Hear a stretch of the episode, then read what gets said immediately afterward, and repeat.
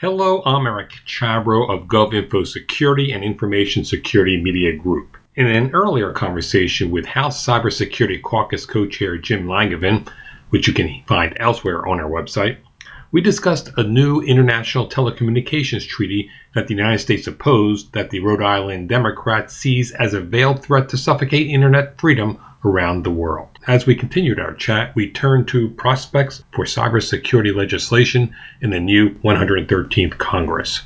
How can the partisan differences over cybersecurity legislation in the current session be resolved in the 113th Congress that convenes in January?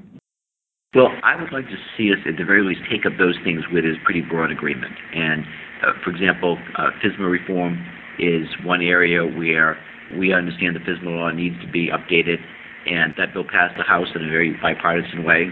And we can all agree that this has to be a public-private partnership, and the government and the private sector working closely together. So, information sharing is an area where we can uh, engage in more collaborative type efforts to share threat information and cyber attack information. And that bill passed in a very uh, strong bipartisan way in the House.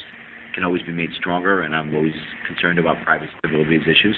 We can uh, and, and pass the House, and I'd like to see that be passed by the Senate. And the third area where I'd say where we is pretty strong uh, bipartisan support is on uh, the workforce issues, developing a strong, robust cybersecurity workforce within government. And also in the private sector, need people into these fields at an exponentially increased rate. And we don't have right now enough people with the cybersecurity skills for the jobs that are available right now. And that's a skills gap issue that I've been trying to work to close.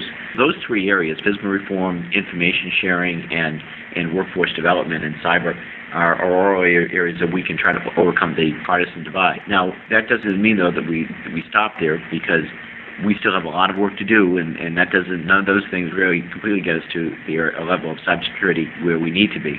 We need to uh, obviously continue to work on putting minimum regulations in place on uh, critical infrastructure to make sure that they're adopting robust cybersecurity.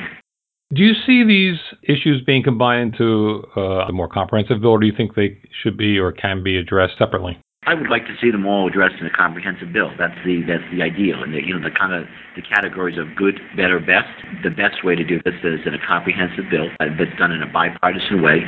We come together and, and we do what's right for the country. The American people are depending on us to get right. Uh, we are so dependent on the internet. We all use it in our daily lives. It's changed the world in, a, in many ways very positive way, but also a lot of negatives that have come along with it. And among those things is the, the negatives, uh, the, the vulnerability that it creates because we're so dependent on the internet. So, in particular, where the greatest damage can be done in critical infrastructure, the electric grid in particular, or our money supply, these are the areas where we have to work harder to, to better protect them. And we're not at a level where, where we need to be, where we can say that we are as secure as we possibly can be.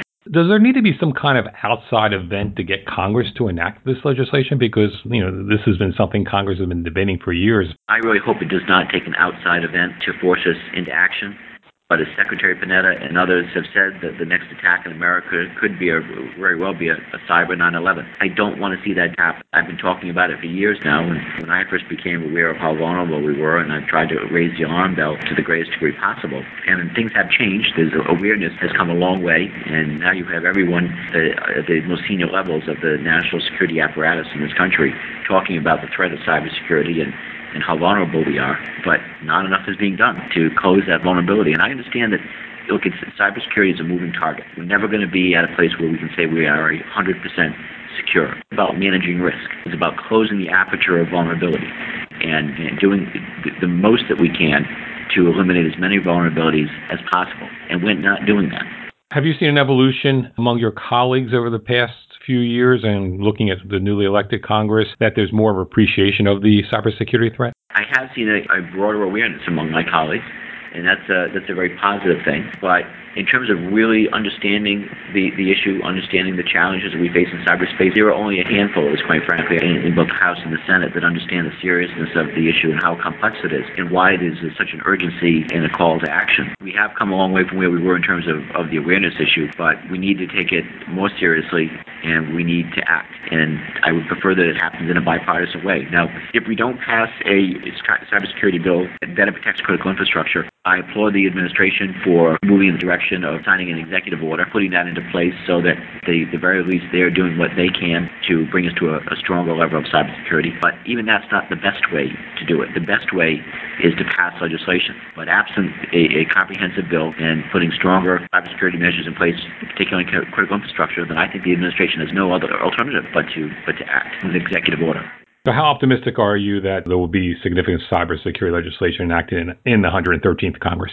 Well, I, am going to do everything I can to make sure that it's passed. Time goes on, we're building more and more, I'd say, a critical mass of, of people who want to see something happen. I mean, it really is remarkable, at least in this Congress, that we did have three or so bills, major pieces of legislation passed through the House. They weren't totally the ones that I wanted to see, but, you know, we never get 100% of what we want but at least we had the information sharing bill and the FISMA reform bill get passed, as well as a cyber R&D bill that uh, Congressman McCaul had that I was proud to support uh, along with him to see that get passed.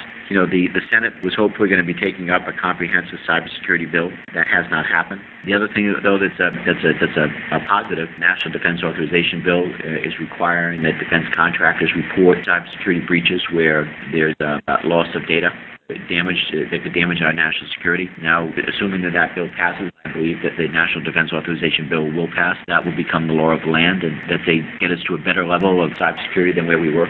And that's for the 112th Congress, correct? That's the 112th Congress. So now, you know, the challenge will be in the in the 113th Congress to continue the fight. That uh, we we try to fight for um, the stronger measures, better protect critical infrastructure. But if my Republican colleagues, many of them who have been so resistant to any form of regulation, even minimal regulation, minimal standards. It's going to be very difficult for us to get a bill through, but I'm not going to stop trying. It's the right thing to do. We need to have the cybersecurity measures put in place that protect the country, and we can't be complacent about this. So I'm hoping that the Chamber of Commerce will come around and recognize that this is in the country's best interest, that it's in business best interest, to have stronger cybersecurity measures. Unfortunately, this Chamber of Commerce has been vehemently opposed to any bill that has any kind of form of regulation, even minimal regulation. My Republican colleagues are siding with the Chamber of Commerce, and I, I just think that's a bad strategy. It's wrong for the country, and we can do better. Thank you, Congressman. Thank you very much, Eric. I've been speaking with House Cybersecurity Caucus Co-Chair Jim Langevin for Information Security Media Group and GovInfo Security. I'm Eric Chabrow. Thanks for listening.